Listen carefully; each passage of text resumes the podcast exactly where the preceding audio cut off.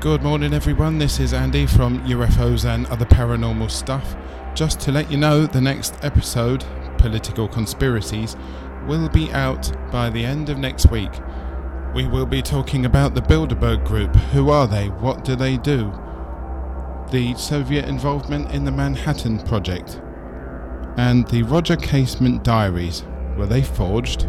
As well as that, ladies and gentlemen, we have a competition running. You can win Trinity by Jacques Vallée and Inside Wright Patterson, Eyewitnesses Accounts, by Donald Schmitt and Thomas Carey. To be in with a chance of winning those two books, just go to the Facebook group for UFOs and other paranormal stuff and follow the instructions from there. Have you finished your Christmas shopping yet? Don't worry if you haven't. Take a look at greatdanes.uk for Christmas food, drink, toys, clothes, games, footwear, and other gift items with a Danish twist.